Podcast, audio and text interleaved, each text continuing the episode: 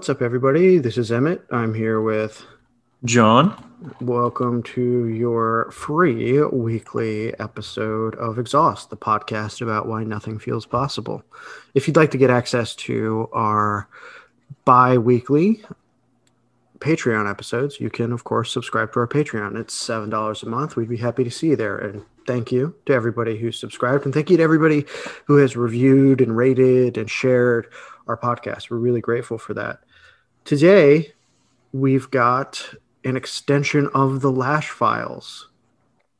I can't remember how I found this. It was on the on the Twitters somewhere, but Joel Whitney, the author of Finks, his book about how the Paris Review was basically a CIA op, which was great for me to find out because I hate the Paris Review um, and the majority of the New York literary establishment.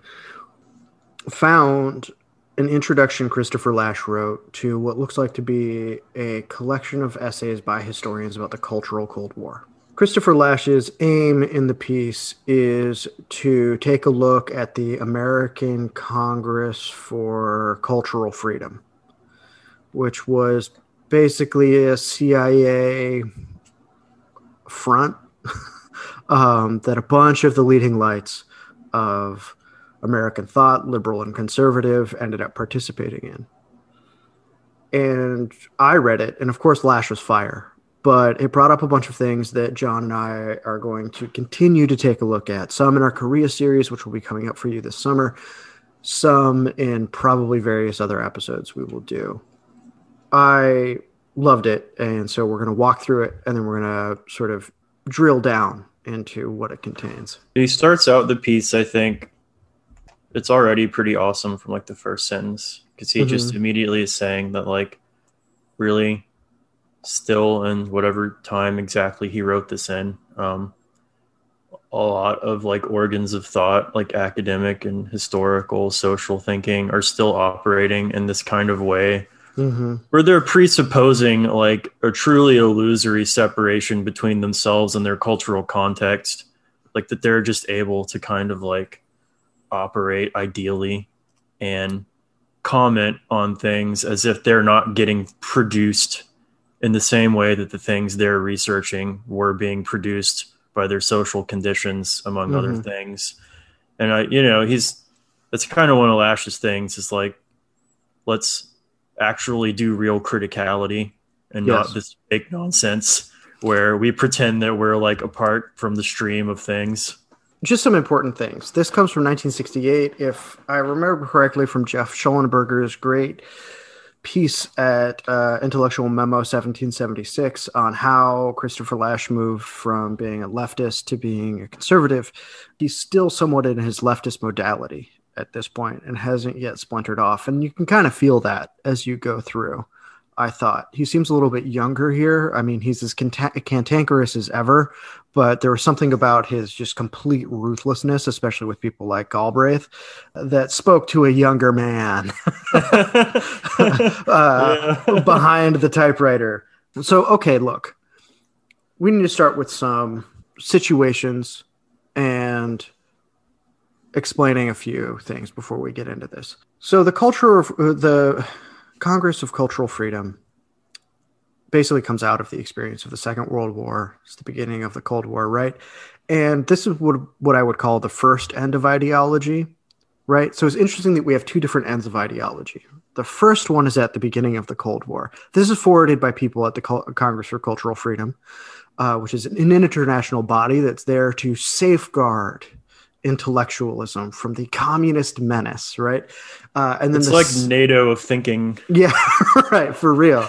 Yeah, and then you have the second end of ideology, which is basically around when the Cold War ends. This was famously forwarded by Francis Fukuyama. We live in the Fukuyamaist version. I think we're all familiar, if you're listening to this, of things like the end of history. There are no real major ideological struggles as there were in the Cold War, and we're basically just doing technocratic management of liberal democracy and capitalism. Okay, what does the first end of ideology look like?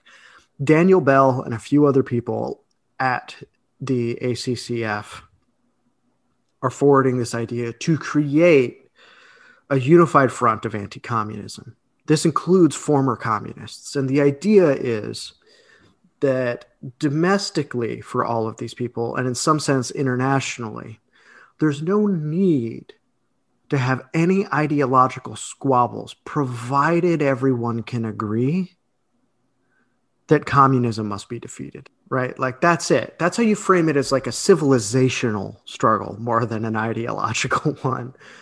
To me, that doesn't seem super serious. I think Lasch would agree. Mm.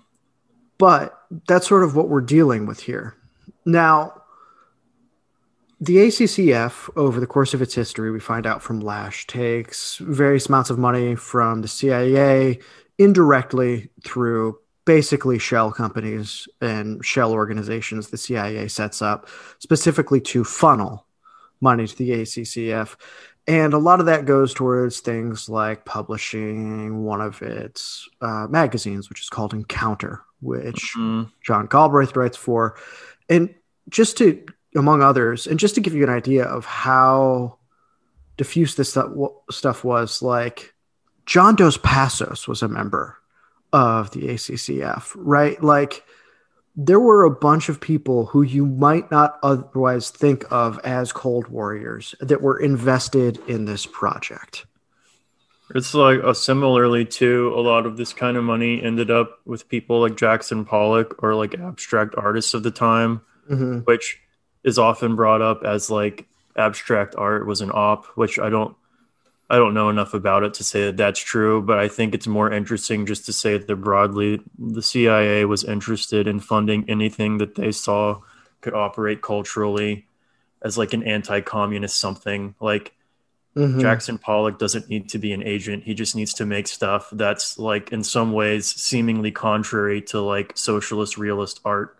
You know, like that's all that's really required of him is to present something culturally capitalist and whether or not that's a fair reading of that kind of art. This was how they were operating. Um, mm-hmm. Their money went all over the place to all kinds of things, and it only became clear much later the extent to which it was happening. Right.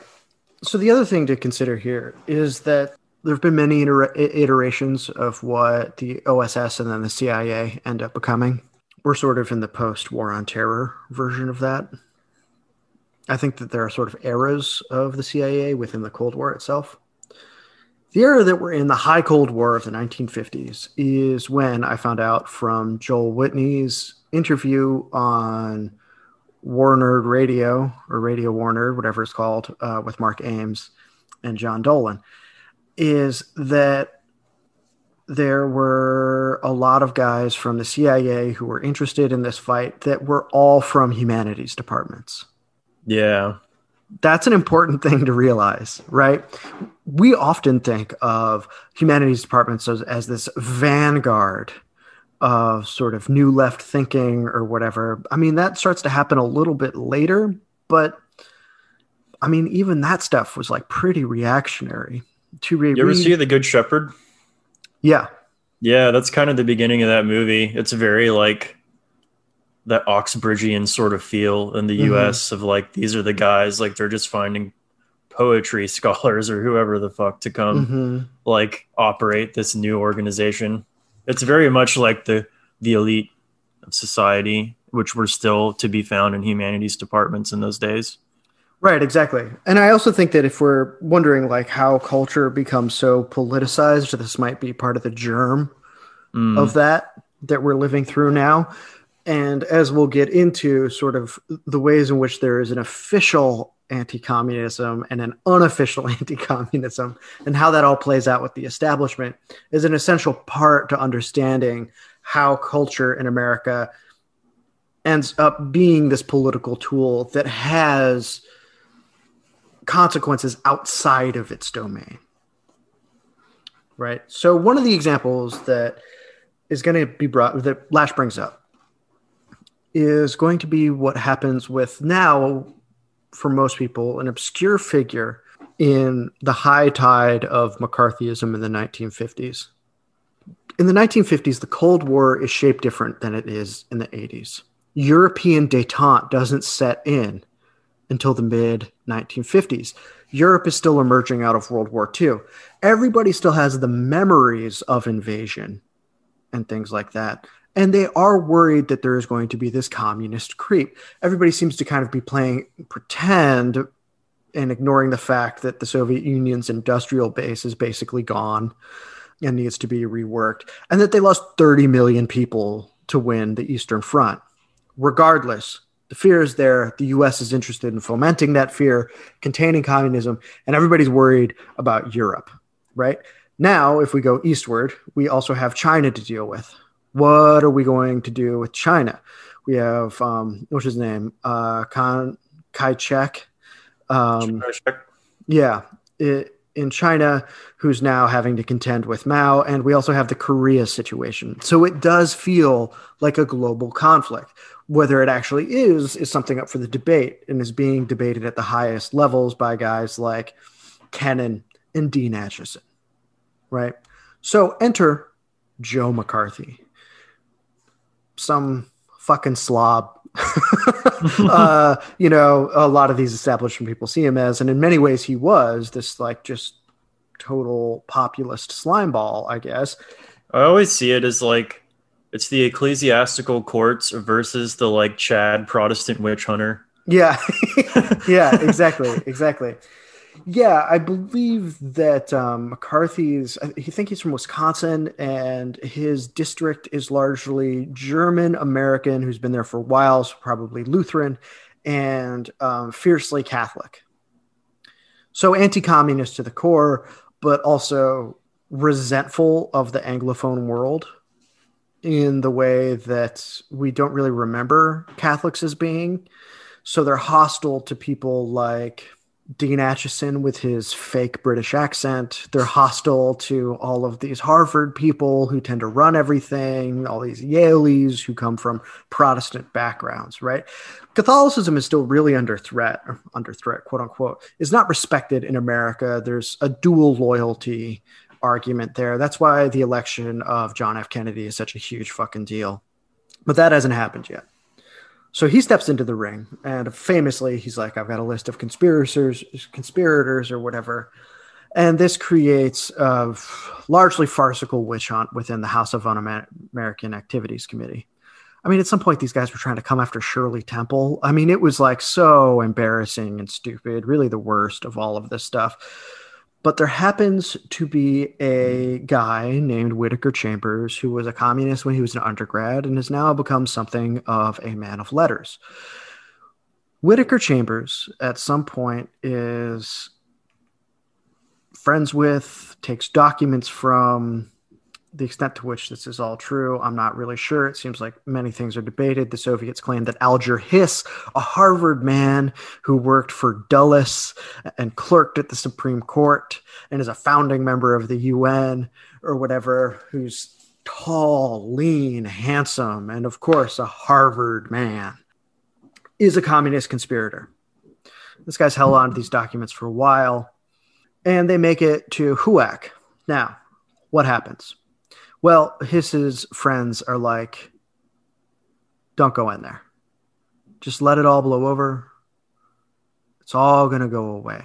This McCarthyite shit is not going to last. But Hiss is arrogant, unsurprisingly. And he big dicks his way into HUAC and publicly Aaron Sorkins them uh, to the fanfare of the media and the establishment. And even President Truman is like, yeah, this is over. This is a red herring, he says. It's all over. But there's one person who's not convinced.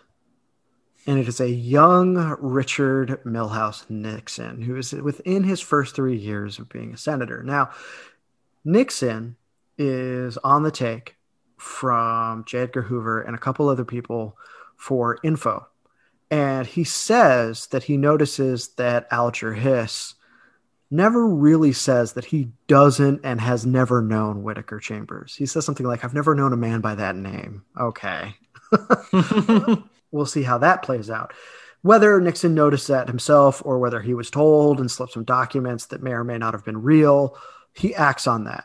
And what he does is he sits Whittaker Chambers down and he says, Tell me literally everything you know about Alger Hiss.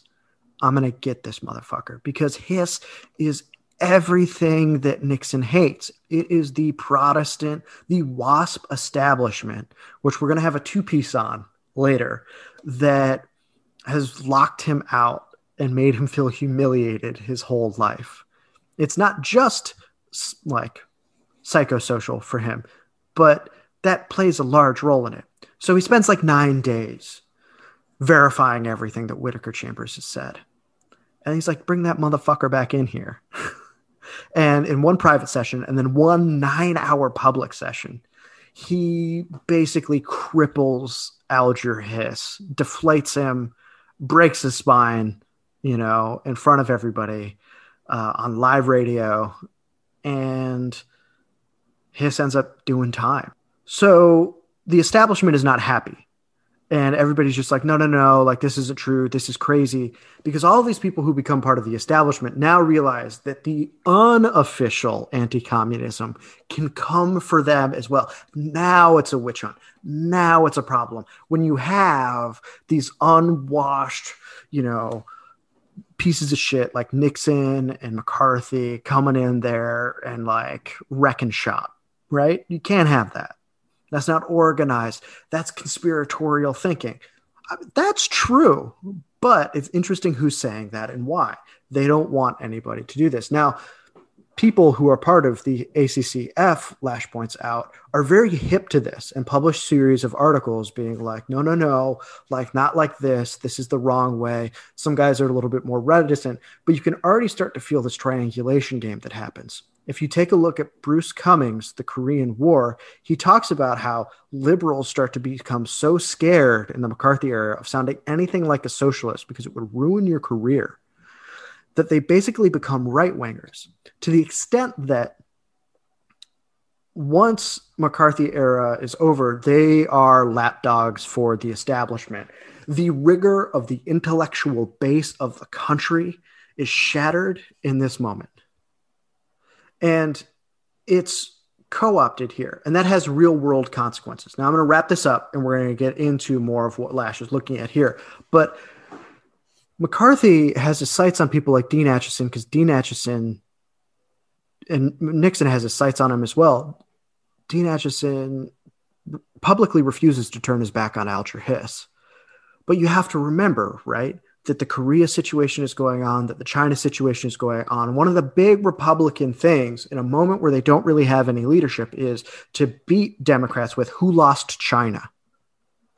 Who's losing Korea? Are you telling me that Dean Acheson and Kennan are thinking that they're just going to let this play out however it plays out with these communists? Are they not a covert element of the Politburo that's letting communism spread border to border throughout the world? Who are these people that have taken over America? You have communism abroad and New Dealism at home, rotting the interior of the country. Can America not do better? Right? That's sort of the tenor of what's happening here. Or if you're Joe McCarthy, I have a sock full of shit and I know how to use it, he told one reporter. so this basically encourages us to get more militarily aggressive in South Korea and stuff like that as a way to diffuse the situation at home.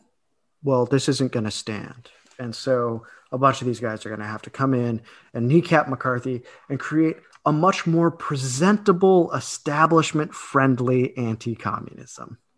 Yeah, I, I'm wondering if our listeners are beginning to see, as they say, as an Ecclesiastes, there's nothing new under the sun. Yeah. like it's it's true. like anything that you thought was new and bad is not new. Yeah. At the very least. And it's it's super fascinating to see that the political fault lines that you thought were kind of new are actually kind of old. Like there's there's repetition going on here, as you might say, in a lot of way. Difference in repetition, you could say, is taking place in America across the 20th century. You know, to the extent to which you have people who are like outsiders, but they're not that outside. Like they're not as outside as I am, but they're outsiders. And there's people who are definitely insiders, and you begin to see emerging like, oh, you know, I thought I thought America was like Democrats and Republicans, but honestly, in reality, the truth is is you have a huge liberal establishment and then an occasional upsurge of like really bizarre, ugly conservative people who are kind of doing the same thing, but in a different way with a different tenor and taking advantage of the easy hits you can score against these sort of like feckless elite figures with the yeah, public to win elections. Yeah, who are repulsive in their own way. yeah, no, no, totally. So that's really the status quo, and it's just still playing out today in many ways. Um, like you have Reagan and stuff, and that's kind of its own thing. But like, it's very easy to see how it's you know it's not exactly like just two parties trading positions, but there's there's a lot more going on, like culturally, socially, yeah. politically, and you know the development of we'll say it's like American discourse becomes all about posture and tone mm-hmm. um, with the ascendance of official anti-communism, which we're going to look at. Right, and some of the material conditions of that, basically the money. Lasch is going to contrast with how it is at the Soviet Union. And the Soviet Union, Lasch points out, is that well, they don't have a lot of money, and the state runs a lot of things, so the intellectuals aren't necessarily free to explore things or whatever. They're within the ambit of the state, and that creates its own problems of repression. They are intellectually unfree. However, in the US, the elites, the intellectual establishment is so flush with money that money is so unaccountable. And through things like the ACCF, these people become so entrenched in the cause of the United States government that they self censor, that they become some witting, some not so witting patsies for the CIA who doesn't really care about them, is obviously playing a cynical game, is happy to let some of them hang out to dry whenever it benefits them, because you can always find someone else who wants that byline and that wants the money and that wants the prestige or whatever. So, what he's really arguing here is that there is sort of an illusory type of intellectual freedom in the United States, and that the Cultural Cold War basically solidifies that framework in America. Yeah, he it, it's feels like an argument that makes sense to me that like the Soviet Union's a developing country still, especially after World War II, where they're having to in some instances redevelop. Mm-hmm. Um, you bureaucracies in the Soviet Union are not money spending agencies. They are penny pinching. Like mm-hmm. they have to justify every expenditure because resources aren't huge. And so you're never going to fund pure scientific research.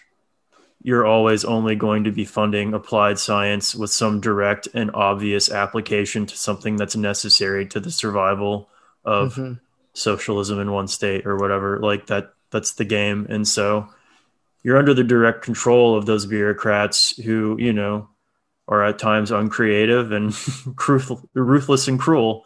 Um, however, as Emmett is saying, like it can operate that way in the U.S. And what's more, it doesn't need to operate that way in the U.S. And what's even more, it's actually better to do it another way if you can, because it's so much more like sinister. I think it's it's exactly the this is like the prototype of psychopolitics in the like Byung-Chul Han sense in many ways. This is totally auto domination. Like you're, you know, you're like a guy who believes things maybe in undergrad and you know you're wondering what you're going to make out of your life and there's this clear pipeline to like being published and read and respected and you'll have colleagues and you'll get money you'll be able to live well as somebody who just thinks all day which is kind of astounding and all of these things are available to you if you integrate into this thing and don't worry it's totally like this is free this is the congress for cultural freedom so it's free because It's in the name, and we couldn't lie to you. Yeah, we know? wouldn't lie to you. Like this yeah. is the whole point of the thing is that it's totally free, and so you go and involve yourself in like some publication or whatever. Maybe you go to these Congress meetings mm-hmm. and the I think the people it's probably easy to understand this. I don't know. Not that you need to, but like if you have a little bit of Freud, but again, you don't need to. And I'm not saying like I'm not Freudian or anything, but there's just an extent to which we're capable of sort of incredible amounts of self deception when it's necessary for our continued comfortability and mm-hmm. survival. Mm-hmm. That you really only under overcome that in really specific circumstances or with a lot of help and outside pressure. And so, having maybe not been directly in that position, it might be hard to see how this operates even better than like pure total oppression and thought control. But if this is the way for you to continue having your money, job, and life, not only will you cynically keep doing it, which some people might like, oh, I'll play mm-hmm. along because I know. You will sincerely keep doing it. no, it's even better if you believe it because then yeah. it doesn't torture you every single day. like you're just like, oh, you know, like this is just good. Like I'm right. just doing something good and I'm being rewarded for that. And isn't that also good? Isn't that also good? Aren't I also a good guy? The probably most embarrassing case is John Galbraith. Encounter yeah. is one of the flagship magazines. As we said, it's on the take from the CIA via these things. Some reporter digs this up. You know, it's embarrassing. And Galbraith is just like, well, at the time I didn't know, but he gets futzy with the timeline. And it's very clear he's lying and that he did, in fact, know that he was a CIA patsy, despite all of his claims to the contrary. Because the other thing is, just like, obviously, the ACCF isn't really interested in intellectual freedom. It's interested in certain arguments about intellectual freedom that are convenient for the US government's fight with the Soviet Union. It is not interested in intellectual freedom in South Korea or South Vietnam or anything else that happens where the US puts up right wing dictators or violates the sovereignty of other countries. However, it is very worried. This is the 50s, mind you, of Soviet racism and Soviet neocolonialism. Which yeah, to us, it's like, well, that's just amazing. like, right, which is sort of incredible. And the other thing is, this is important to consider. The Soviet establishment, they were not fools. They knew that they were a poor country. They understood how destroyed they were after two world wars and a civil war, basically, the revolution. And they realized that they were in a difficult spot, right? Socialism in one state, right? But mm-hmm. they have to play the international game how's that going to look for them? They don't have resources like the US does to just fund fucking whoever, send them guns or troops or things like that. They can't do that, right? That's not uh, what they're doing. But they also have people that are interested in allying with them that are also communists. So, what are they going to do? Well, they generally argue for some sort of appeasement with the West because they can't get drawn into a protracted conflict and everyone's terrified of nuclear war. The establishment of the Soviet Union is, in a foreign policy way, insanely conservative, right? They aren't playing the same game that Washington is playing. They're skeptical of what they can do in Korea.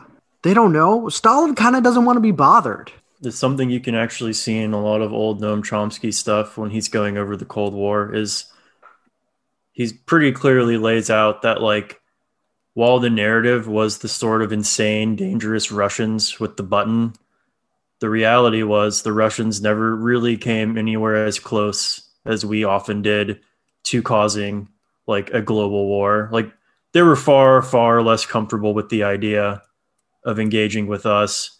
Whereas while we possessed a mixed bag of characters, many of those characters were like just extreme psychos who were ready for it.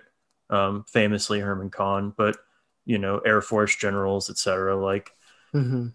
there is an idea of it was like it was an equal sort of competition of two people with the same aims and the same mm-hmm. resources. Uh, it's not really true. Yeah, it's not true at all. And the important thing is, is that after stuff like McCarthy, when you look at some of these, the early iterations of the like NGO sphere, when we look at Rand and things like that, a lot of these guys leave. Like Herman Kahn's family ends up getting wrapped up in the McCarthyite shit, and he hates it. He's incredibly resentful of it. And there are lots of other people at organizations like this that are incredibly sharp and smart. I'm not saying they're good or that they would have done any better, but certainly uh, there is a quality of thought that disappears from these organizations because these people are like, fuck this. I don't want the money. I can't deal with the ulcers and the headaches.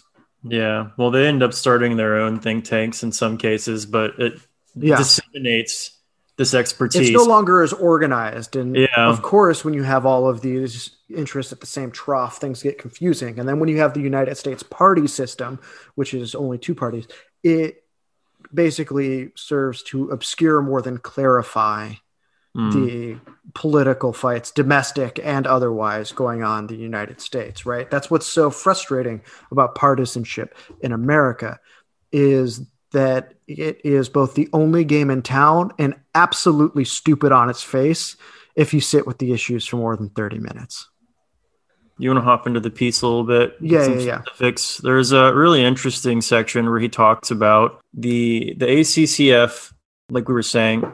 So they're pinned by McCarthyism for a little bit, in the sense that the people who are um, writing at the publications that are associated with the ACCF find themselves to the left of McCarthy in an interesting way and needing to position themselves far to the right of socialism. And so the way that they do that is you get the formulation of what will end up being called uh, by Christopher Lasch, like official anti-communism. It's, yeah. You know, it's, it's socially acceptable anti-communism, which McCarthyism definitely is not. And he goes into that in a few different episodes. Um, one which is really interesting. So, the ACCF tried to plant with the New York World Telegram and Sun a story already circulated by the new leader that a certain liberal journalist was a Soviet espionage agent. Sol Stein called the city desk with what he described as a junior Alger Hiss story. The reporter who took the call asked whether the proper place to determine the truth of these charges was not a court of law. Stein replied, in this reporter's words, that libel suits were a communist trick to destroy opposition by forcing it to bear the expense of trial. The reporter then asked whether the ACCF was upholding the right of people to call anyone a communist without being subject to libel suits. Stein said, You misunderstand the context of the times. Many reckless charges are being made today. But when the charges are documented, the committee believes you have the right to say someone is following the communist line without being brought to court. The reporter asked if Stein had any proof that the journalist in question was a Soviet spy. Stein said no, but we have mountains of material that show he consistently follows the Soviet line. When they took positions of which the ACCF disapproved, the ritualistic liberals, uh, as Lasch calls them, were communist tools. When they took positions critical of the Soviet Union, the ACCF denied their right to take them. Arthur Miller in 1956 wrote a statement condemning political interference with art in the Soviet Union. The ACCF did not congratulate him. It asked why he had not taken the same position in 1949. The committee also noted Man, it's always been Tumblr. It's always yeah. been Tumblr, dude. Where were you in 1949? Yeah, dude. Oh, I'm bad so look, tired. I'm so tired of allies showing up like they've been here the whole time. oh god. The committee also noted that Miller in any case had made an unforgivable mistake. He had criticized political interference with art not only in the Soviet Union but in the United States, thereby implying that the two cases were comparable. American incidents, the committee declared, were episodic violations of the tradition of political and cultural freedom in the United States, whereas the official government policy of the USSR was to impose a party line in all fields of art, culture, and science, and enforcing such a line with sanctions ranging from imprisonment to exile to loss of job. Having dutifully wrapped Miller's knuckles, the ACCF then went on to use his statement by challenging the Soviet government to circulate it in Russia. Just so amazing. So slimy. So slimy. So slimy. Yeah, it's it's super like oh, and then the next paragraph. So there's a whole thing with Charlie Chaplin films where they're like Charlie Chaplin's kind of a Soviet sympathizer. Can we watch his movies? And the opinion of the ACCF is like, well, yes, because the movies aren't really pro-Soviet. It's just Chaplin. And then Lasch points out that thus, if the movies had had any kind of pro-Soviet political content, they should have been banned was kind of the like implied Yeah, stance right, of the ACCF exactly. there. So that I feel like that's just like it's quintessential or something of this stand of this cultural freedom stance. Like, you know what I mean? It's the the Right, we- cynicism is obvious. Yeah, and we recognize it from our childhoods, right? Like that's the war on terror to me, which Mm. makes sense, right? Because the the second Bush administration is basically a sleeper cell for the Ford administration, right? Like these were all the guys who were undestroyed by Watergate, yeah. This is like the Carter too. right? Uh, They oh, say how you gonna come back the second time around. Uh, Damn, dude. Um, but yeah, that's that's what happens there. And Joan Didion has a great essay on this, which is published in a small, slim volume that will one day be featured in a larger collection, probably put out by the uh, Library of America or some some such thing called Fixed Ideas: uh, America After 9/11. And one of the things that she talks about is how so many people celebrate after 9-11 the death of irony and no longer can we play these like facile games of criticality you know like this is over. You know she talks about like waking up and suddenly there's a yellow ribbon on every tree and like flags everywhere you know usually in the wealthy communities uh, you know uh, where she lives in new york. And that what is and isn't political what is and isn't art what is and isn't acceptable culture are all determined within this framework of how it fits in to the US imperial stance. You know, that's what's happening here. And that's what happens for decades in America. hmm And the kind of implicit agreement, or not even like the ultimatum, is like that's the way it is. But you can believe whatever you like about it. like whatever you need to think, that's fine with us here at the State Department, the CIA. Like, Right. Why do you think that there's this big push in the Biden administration to wokeify the US military? The conservatives are having a huge falling out with them right now over it, which is something that I never expected because I assumed that relationship between conservatives and the military would always hold in the same way as it did my childhood and for decades before that. But now we're in a different element. Now, mind you, the conservatives might not necessarily be against US empire. They're against the uh, cultural aesthetics of how the army is comporting itself. And certainly there are concerns of the US military weighing in personally on domestic politic cultural issues. Absolutely. But what is really happening is it's become clear that whatever these cultural signifiers, these identity politics things were going to be, can now operate successfully with the US establishment as it is. And in fact, could be part of the language as much of human rights became for how we prosecute these things abroad. And this is how the cultural Cold War has continued to exist today, much in the way that Lasch is pointing out. I mean, just consider um, Samantha Power, who worked for Barack Obama and sort of helps Hillary Clinton with everything that goes on in like Yemen and stuff like that. She writes a book on massacres and genocides and manages not to bring up anything that we did in Latin America. mm, El Salvador does not show up in her book. The Contras do not show up in her book. The level of violence that was experienced in those countries is truly surreal.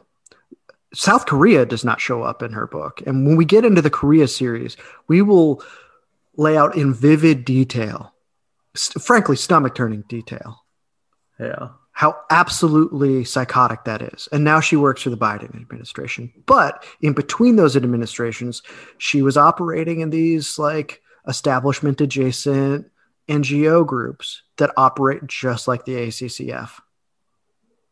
Yeah, the ACCF eventually, you know, becomes irrelevant, becomes like the integrity is a little bit lost when it's just unavoidable. hmm They were receiving the money, the people can no longer trust in them. But at that point, like who needs the ACCF, you know? Like Mhm. the Cold War is pretty much over. Whatever. The they were just a prototype for something that was already totally endemic by the time they disappeared. Like they were no longer necessary by the time they disappeared because mm-hmm. it was already operating. And I think the truth is today, like you don't even need to find the money trail because the money no longer even needs to happen in that way. Like mm-hmm. it's just that's just set up now. Like that's just the operating system for these things. Like that's just how you have to be.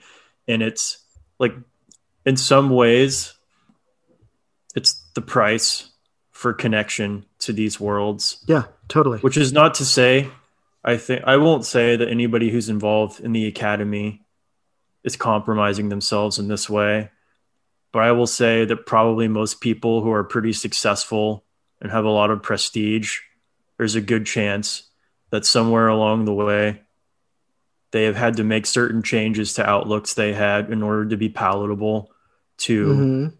a like frankly like an ecosystem like we're saying like it's these universities it's these ngos it's this entire social strata of you know like the the American intellectual class and anyone who wants to be a part of it. Um, you can only go so far. You can only say so much, and you're even you're allowed to have quite a lot of posturing um, to separate yourself from an establishment insofar as your identity is concerned. But that's only so that you can go along and then be a part of it. Which right. is like that's the whole point. Like we're talking about the end of irony, which is hilarious because people were making same day jokes about 9-11 mm-hmm. like literally as it was happening people were making jokes so yeah i mean i was i was too young at the time to have known about that but i later saw like forum threads right right day that. of and it's like holy shit like yeah I, what the establishment irony. meant is really that it was willing to conform more strictly to whatever the united states government the defense department and whoever was going to lay out as the talking points Yes, yes, and the the real truth of the death of irony. Well, that was like a momentary necessity of the appearance of patriotism, which was quickly forgotten. Mm-hmm. Um, and you know the the actual social operation of irony is that you can be somebody who's like, oh yeah, I don't believe in any of this stuff. It's like so bad and wrong and whatever. Mm-hmm, but like, mm-hmm. haha, I'm gonna go do it. Haha. like, but I don't believe in it. Like so. You know, it's like right. I have the separation necessary for my identity to continue being what I think it should be, while I'm just participating in what I supposedly don't agree with. Mm-hmm. Totally. I mean, while we're taking a look at this, you know, I've been within NGO world. I'll probably be there again. There are definitely things that like you can't say too loudly, like while you're within it. You know, that is hundred percent true and that is yet the idiom of American politics. So the problem that Christopher Lasch is identifying here is that we have a real I don't know what this word means anymore structural but we have like an endemic problem within our civil society. It is captured in a sort of middle class idiom. What do i mean by that the majority of Americans are poor and working class. You're going to see stats that tell you that that's not true. Those stats are usually juked, right? They'll expand the definition of middle class so that nobody really like starts to think about the fact that they're really disadvantaged in America, you know. Now, why do we have these things that seem to only cater to the interests of the middle class college educated people left and right in the press and these obsessives and lock out the rest of the country. Well, part of it's the partisan problem I brought up before. We only have two parties, so there's not a lot there in terms of what you can do with like wiggle room or identifying yourself as an outsider. Okay. The other part of it is this entire network of NGO stuff is going to create, reinforce, and disseminate its values, its perspectives, and its concerns so all policy, all debate is framed within this. And it is very hard to get honest outside perspectives that are going to challenge that.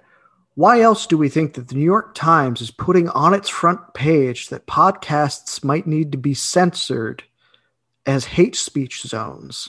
Why else? This is exactly the type of thing that Lasch is talking about here. At the end, he really plays the hits and he brings up that a country that has top down, bureaucratic, oppressive enforcement of its ideology might be in less trouble than a country that allows for the illusion of rebellion. Yeah. There's a good part in here where he mentions um he kind of lays out the system that we're talking about. Like it becomes obvious at some point that intellectuals are valuable to the government and the government's going to be valuable to intellectuals and that there's going to be a decentralized sort of like seemingly emergent propaganda system um, that's going to form and take place in this country and he says a system like this presupposes two things a high degree of professional consciousness among intellectuals uh, and a general economic affluence. The first one is really interesting because I think that that, like you were saying, there comes to be this sense that the public intellectuals kind of do form maybe the kernel of a social class in America that now has a really distinct, you could say, like position financially, socially in the country. Um, and thus, they develop a common worldview and a common parlance and things like that that are then going to be slowly exported, especially because I think initially, as you see, there was some some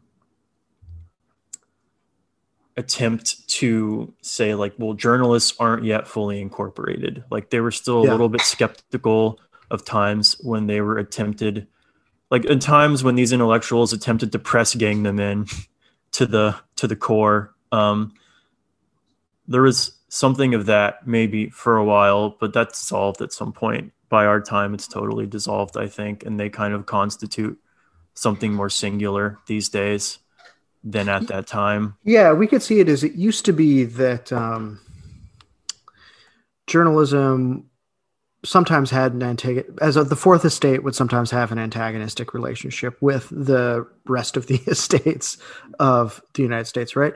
but it would also fall in line in broad ways because there were only so many news outlets. Now that we have a million news outlets and it's hard to basically disseminate the view in that way, how are you going to do it? Well, you're going to do it through different ways to create prestige and trust, right? That's going to be advocacy journalism and access journalism. In other words, supporting a pre-agreed on ideological cause that you are going to insist is really really a problem. And in some cases it might actually be you know just because something is like within the ambit of like what's acceptable in america doesn't mean that it is totally a cia op right?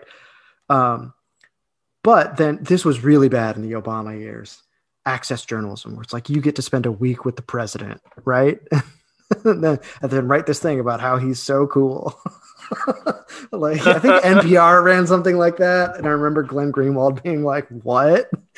That's like Cribs.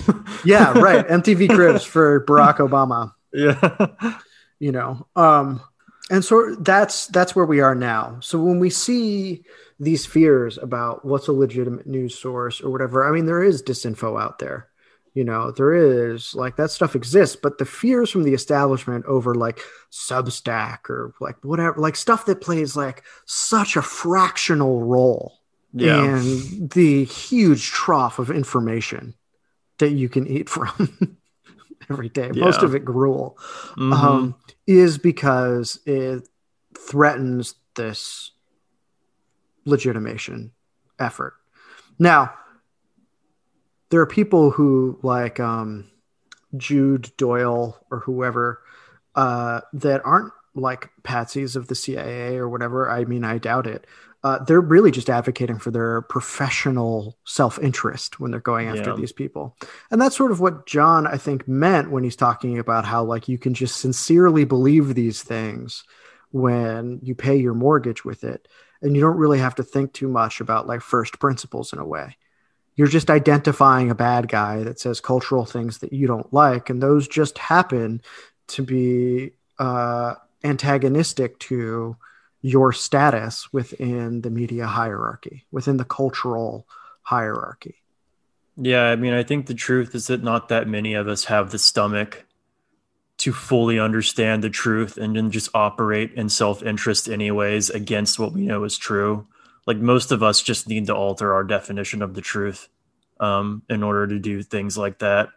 And it should never be taken as if I'm saying that as if I'm not doing that right now. That's an important thing for everyone to know. Like, it's yeah. pervasive and insidious, and it's absolutely involved in every single one of our lives. And to some extent, there's no other way. Like, you can't, the conditions of your life are pretty unalterable by you in many ways, and you just have to accommodate yourself to them. Mm-hmm. So, this is not a like, because I'm outside of it, I can just like see everything and like I can tell you like that these guys took the money, but I'm good. It's right, and we're the that super, we're me the doing that. Yeah, me doing that is what I'm saying that they're doing. You know what I like?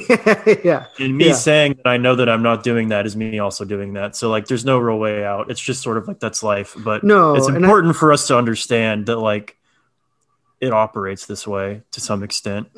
Right. Exactly. Like all of us are going to have to do our own moral discernment and things like that. And lots of times we'll come up short. In fact, I think that that is sort of the primary interest of our investigations into after virtue.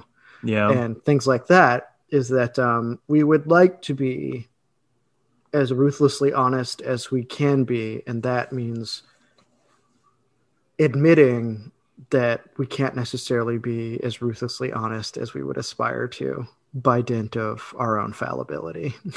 Yeah. Unfortunately. if only though, but oh yeah, if only though, man. He kind of Slash really brings it home in the end, like you were saying, and uh, I think he he gives a nice kind of summary of what he's trying to say here when he says in associating themselves with the war making and propaganda machinery of the state in the hope of influencing it Intellectuals deprive themselves of the real influence they could have as men who refuse to judge the validity of ideas by the requirements of national power or any other entrenched interest. Time after time in this century, it has been shown that the dream of influencing the war machine is a delusion. Instead, the war machine corrupts the intellectuals. The war machine cannot be influenced by the advice of well meaning intellectuals in the inner councils of government. It can only be resisted the way to resist it is simply to refuse to put oneself at its service. And he goes on to talk about how that does not involve doing any of the like current new left stuff, like shouting, doing acid, um, yeah. you know, poverty tourism, whatever mm-hmm. you might want to involve yourself in that you could do, um, because that is merely something which he says it's masking itself as a higher selflessness, but these acts are in truth self-serving. Mm-hmm having as their object not truth nor even social change, but the promotion of the individual's self esteem, which is a thread that he'll be following for the rest of his career. Yeah. Moreover, they betray at a deeper level the same loss of faith which drives others into the service of the men in power, a haunting suspicion that history belongs to men of action and that men of ideas are powerless in a world that has no use for philosophy. It is precisely this belief that has enabled the same men in one lifetime to serve both the Communist Party and the CIA in the delusion that they were helping to make history, only to find in both cases that all they had made was a lie. But these defeats, the revelation that the man of action, revolutionist or bureaucrat, scorns the philosopher whom he is able to use, have not led the philosopher to conclude that he should not allow himself to be used. They merely reinforce his self contempt and make him the ready victim of a new political cause. Ooh. Yeah. Damn. Um fuck, that's so good. It really brought up for me like one of the consistent um and really interesting things in the Chinese intellectual kind of tradition. You'll see it in Confucianism and then a lot in Taoism is the idea that a good man can't serve a bad government. Like there's a certain breaking point where like I think maybe it's in the Analects, like if if the Tao holds sway in the country, then it's shameful not to hold a government post. But if the Tao does not hold sway in the country, then it is shameful to hold a government post. Like yeah. you are not going to do anything by serving like an evil and wicked ruler. Like if you admonish him and he doesn't receive it well and change, then like your business there is pretty much done. Like and anything else is compromising yourself And in those days, it would often mean you would be executed at some point or another mm-hmm. in one of mm-hmm. the palace shakeups. And so I think this was, it kind of became a cultural um, thing that was available to people who were of the intellectual class who worked in government. And this eventually got imported over even into Japan, where if some shift happened and like you no longer had a place at court or you no longer felt like you were in the same stream, you retire to the mountainside and you like paint and write poems. And if anyone comes seeking your help, you act like an idiot and make sure that you seem about as useless as you possibly can, and so that you can preserve your life and do something with what you have left of it. Mm-hmm. And like Odysseus pretending to have gone mad. Yeah, they, totally. It's so that Agamemnon kind of can't convince him to go to war. Hmm. I think. Um, I mean, there's something to all that, and I think that it's it, it's meaningful that it's so old, like a a realization about the nature of like power and being involved with power versus you know, and like what does it mean to resist power and being even kind of humble about the possibilities for that? Because I think so many people today would say like oh like resistance or hashtag resist or whatever. Like it's you know what we've done with the word is pretty interesting. But there's an idea that resistance is like a change making thing like by resisting you're going to like find a, a little fault and you're just going to like punch it and then the crack is going to grow and then the whole thing shatters or whatever but i think that as i've gotten older um i don't I don't really believe in that anymore. Um, I think I think I'm a lot more Deleuzian these days, and for me, resistance is more like, you know, I'm trying to escape from something totalizing and find a way to like exist in a way outside of that. And that's not to say that like there's no point in like trying to help people or like change things that are bad, but I do think probably that some type of like line of flight or exit or whatever from the ways in which like these things basically just completely mentally colonize you like if it's not necessary to help people i don't think maybe it's necessary but i think it's both desirable and extremely beneficial to you to be able to do something like that which you know could honestly just mean in a lot of cases like understanding that by taking somebody's money and doing something like what's that what's that transaction really consist of and is it worth it to you you know like and what are you giving up and it's not always easy to be honest like we were saying it's mm-hmm. often impossible to be totally honest but you one feels like they would like to do the best they can in that because it's you know like some of the people who were involved in this realized like this was often their life's work um, mm-hmm.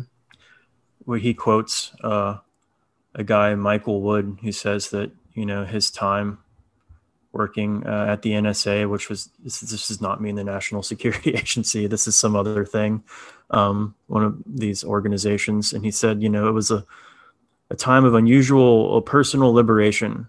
While actively involved in many of the insurgent campus and political movements of the day, we were also able to move freely through the highest echelons of established power. These experiences, Wood says, gave us a heady feeling and a sense of power beyond our years. But to learn that it had been bought with so terrible a compromise made me realize how impotent we really were. Um, That's rare to get that level of self honesty. Yeah. You know, I think one of the ways where John and I differ is I still perhaps I had a friend like poking fun at me for this that I still haven't given up on the project of like modernity and like mass action, all sorts of stuff like that. But I can definitely uh, sympathize with and, and relate to what he's saying. I think another thing to trace here, maybe we can sort of we'll wrap up, but when we look at what happens to things like left politics in America and how those become a part of the establishment or whatever, it's important to realize that by the time you get to the 60s, we've been through several red scares. We've talked about the chilling effect that, that that has. We're in the middle of a Cold War. We've talked about the effect that that has. And we have to remember that U.S. labor, especially after the Ribbentrop Pact, where the Soviet Union temporarily allied with the Nazi Party, socialist politics had a difficult legitimation problem within America. That's just true, right? That was a huge stumbling block for American labor. Not to mention the fact that it was always under assault by the business class that had more material power as it always does, but way more social currency in America than like anywhere else, really. We have always been a laissez faire nation.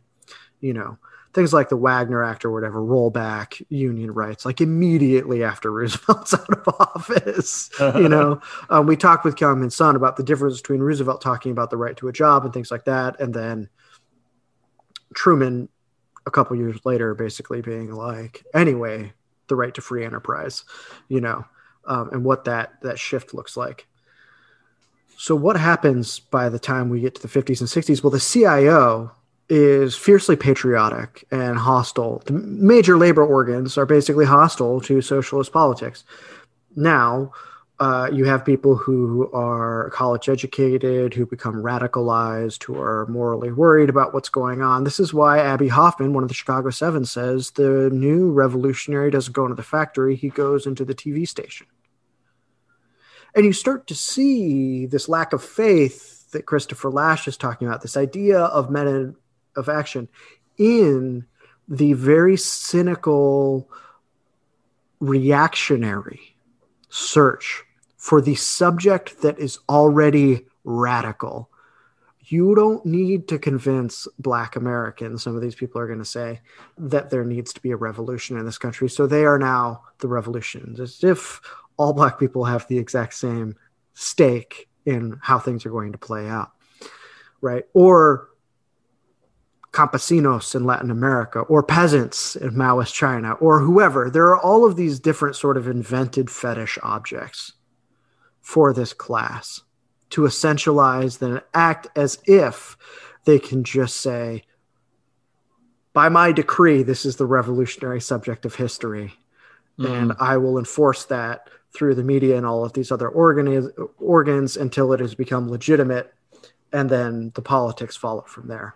Mm-hmm. We're downstream from that now. Those things have become sort of um, accepted assumptions of mainstream political thinking and lended itself well to sort of the Moynihan, Oscar Handlin ideas of discrete ethnic and racial groups that made the melting pot of America um, right? And that led to the sort of group interest politics that basically eliminate the idea of a public itself that we were discussing with Kyung Min Sun.